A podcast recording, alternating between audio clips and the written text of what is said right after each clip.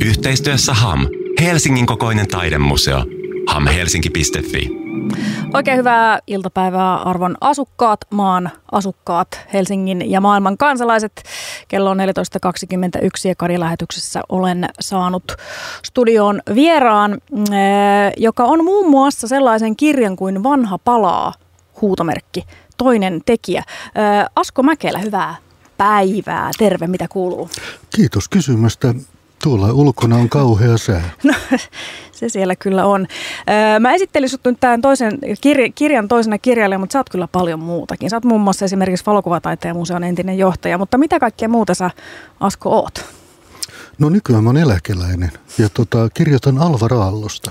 Okay. Yllätys, yllätys. Mutta sama niin kuin aina ennenkin, että kun avantgardia tuli aikanaan väännettyä kaiken, kaikella tavalla, niin tuota, Alva Raallostakin pitää löytää jotain uutta jolloin mä pohdin niin kuin asioita vähän toisesta kulmasta. Saanko kysyä, mikä se kulma mahtaa olla? No tällä hetkellä esimerkiksi voisi esittää tämmöisen tiiserin, että mitä yhteistä on Dante Aligierin jumalaisella näytelmällä ja Paimion parantolalla. Okei, hyvä tiiseri, erittäin hyvä. Jää mieleen, jää vähän vaivaamaan. Lue. Joo, täytyy ottaa haltuun. Syy, minkä takia olen kutsunut sinut tänne studioon, on sellainen henkilö, joka valitettavasti ei ole enää täällä kanssamme tässä ulottuvuudessa. Jossain toisessa varmasti, nimittäin kuvataiteilija, taiteilija Erkki Piirtola.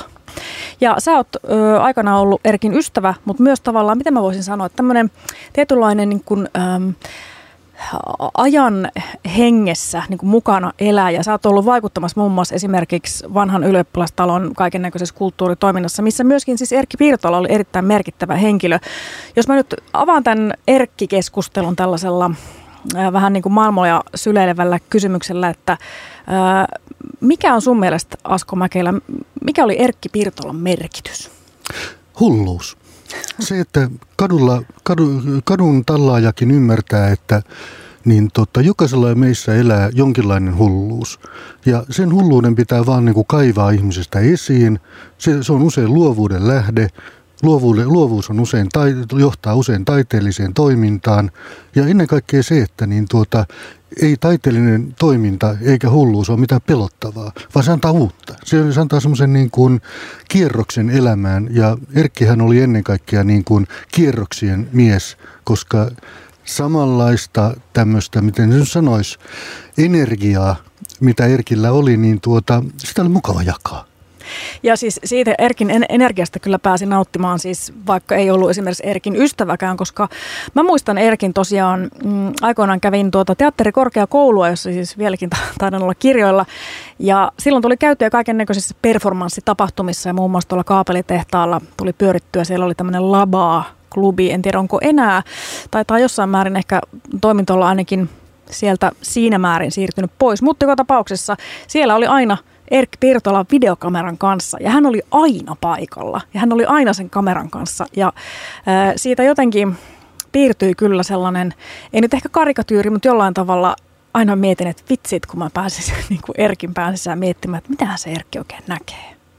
Mä luulen, että mä oon osasyyllinen siihen, että Erkki otti videokameran käyttöön, koska tota, me järjesti vanhan galleriassa muun muassa Joseph Boysin tämmöisen saksalaisen naistaiteen videoesityksiä. Siellä oli Viola esitettiin aikanaan ensimmäistä kertaa Suomessa ja kaikkea muuta mahdollista. Avantgarde Galleria, joka näytti ohjelmisto, joka olisi voinut olla kyllä New Yorkin modernin taiteen museossakin.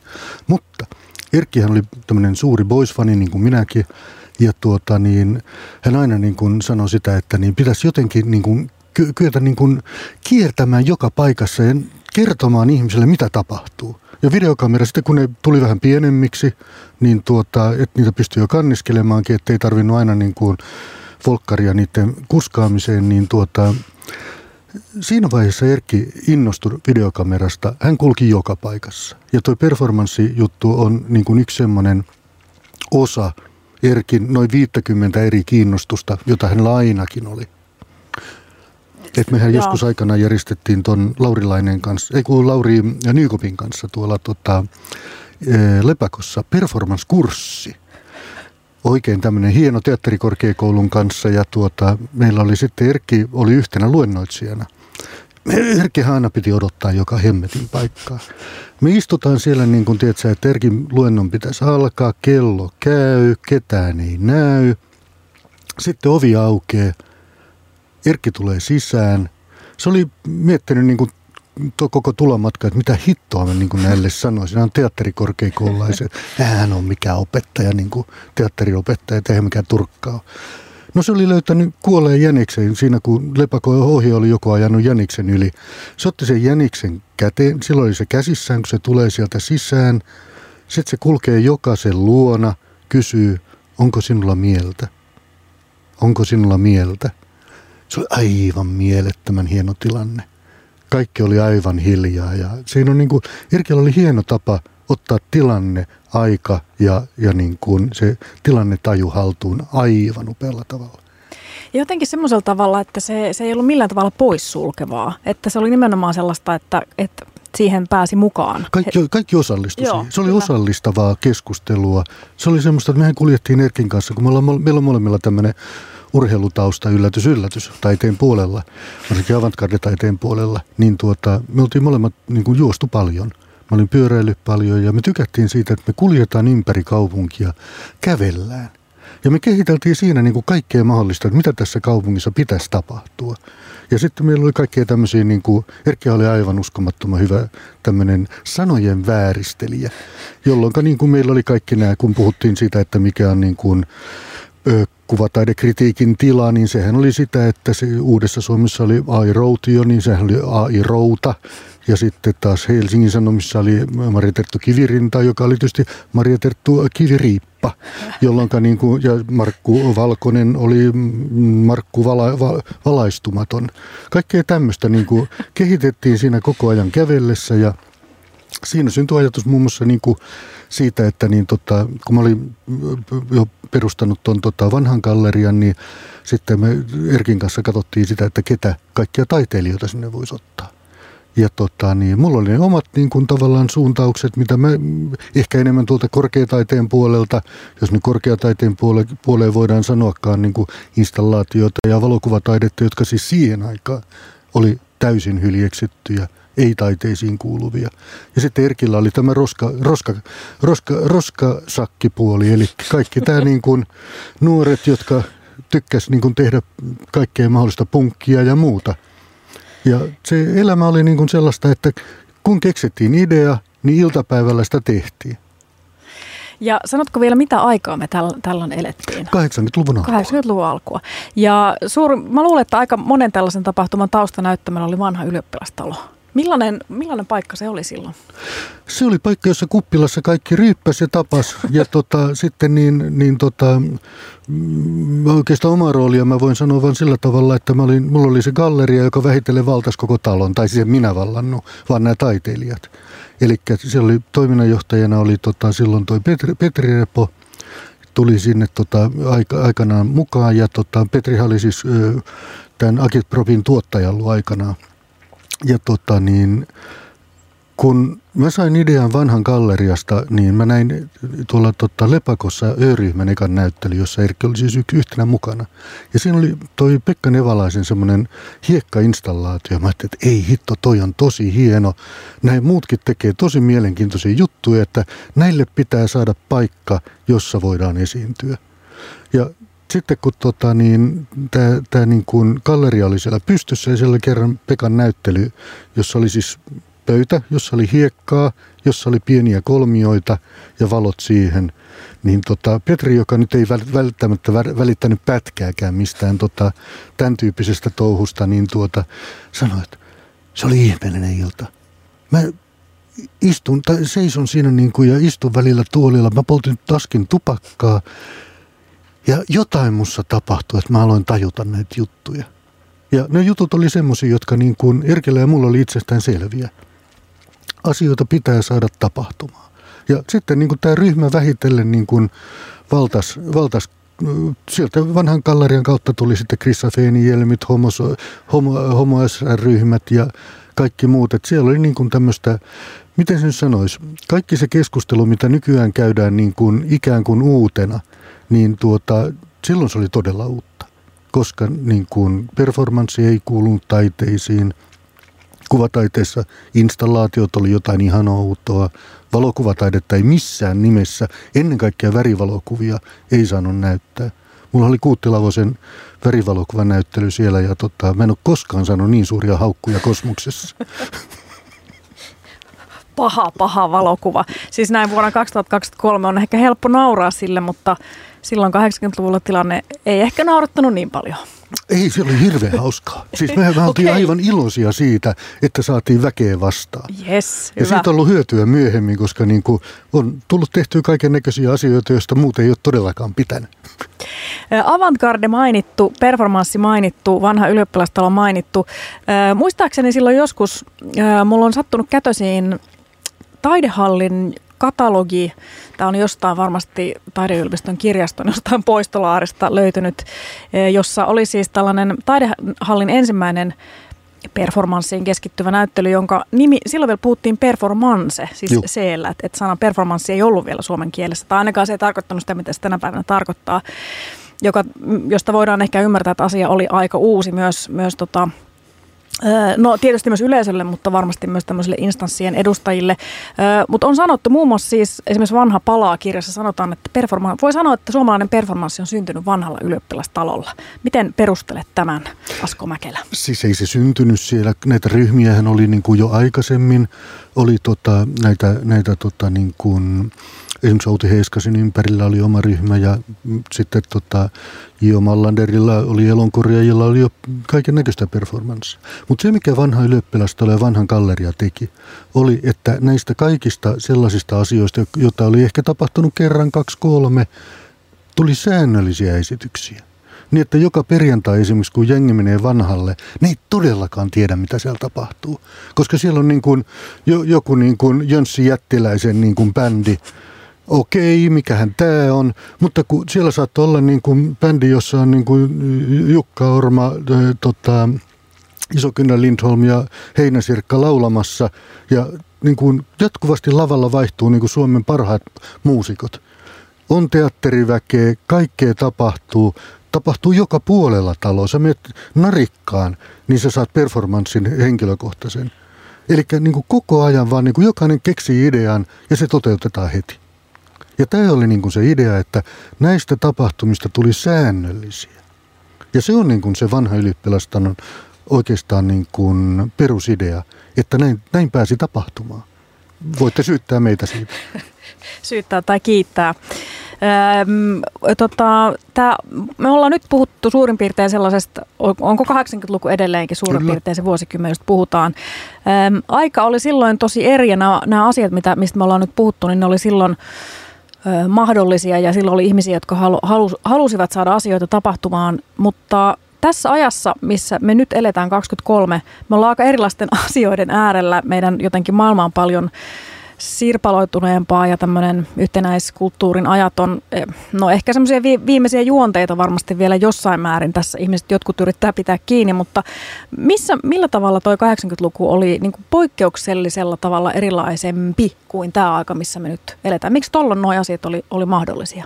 Kyllä nyt tuo 2024 alussa, niin tuota, oikeastaan se, että silloin elettiin yhtenäiskulttuuria.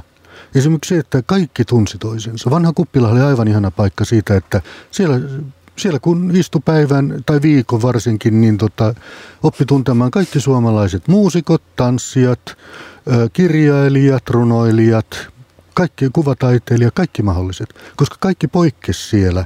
Kaikki niin kuin jäi hetkeksi keskustelemaan jatkomatkaansa. Sieltä aina syntyi jotain.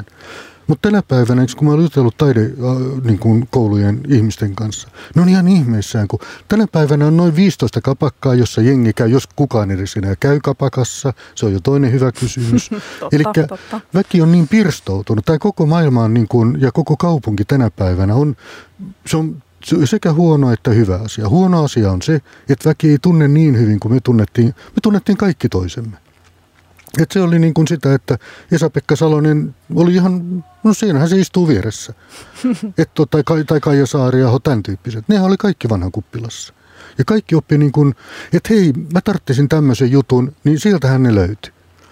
Tai jos halutaan tehdä jotain vähän oudompaa tai tavallista, niin kaikki löytyi kumppanit sieltä niin kuin tekemiseen. tänä päivänä taas on niin monta paikkaa, jossa tapahtuu asioita.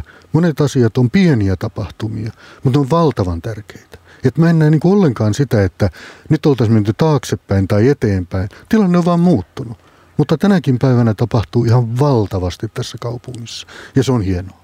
Että tästä kaupungista on tullut, me ehkä, ehkä niin kuin täytyy vielä nostaa sillä, sillä niin kuin omaa kissahäntää, siis ei omaa, vaan koko sen taiteilijaporukan, koska se oli sitä yhdessä tekemistä. Että niin kuin tämä tämmöinen eurooppalaisuus tuli arkipäiväksi Suomessa.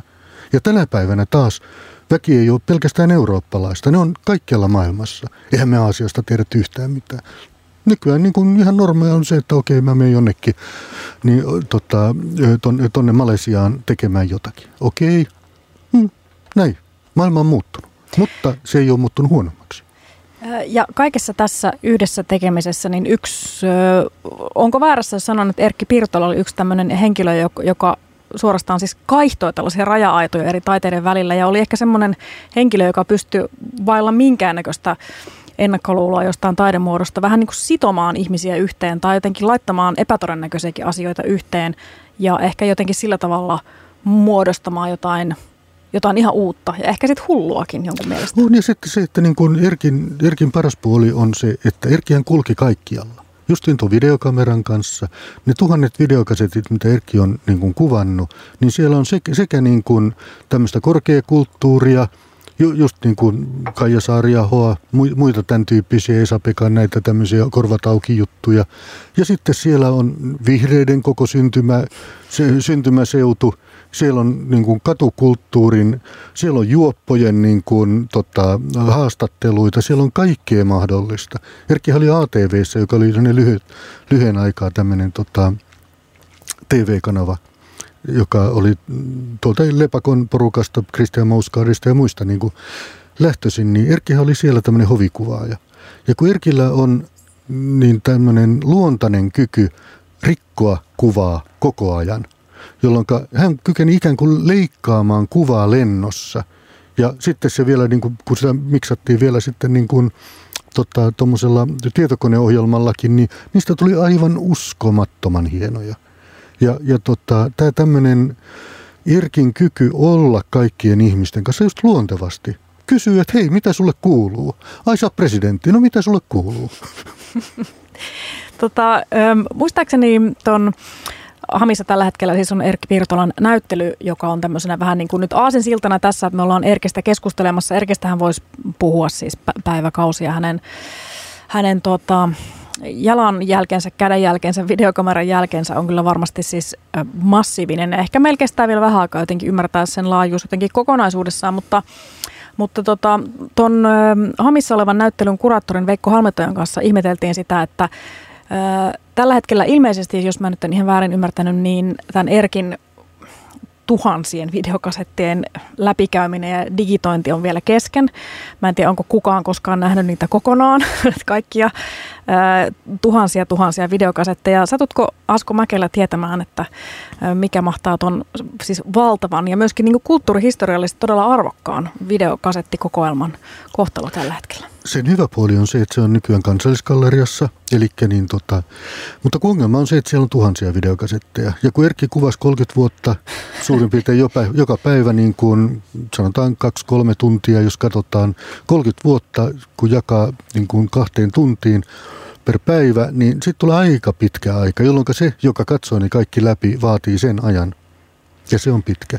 Eli nämä täytyy niin kuin, siinä täytyy olla useampia ihmisiä, se täytyy jakaa eri puolilla. Siellä täytyy olla niin kuin, Erkin tuotantohan on vielä niin valtava, että kun se, hän oli loistava sarjakuvapiirtäjä, erinomainen, siis mä arvostan Erkin kaikista toimista eniten sitä, että hän kirjoitti.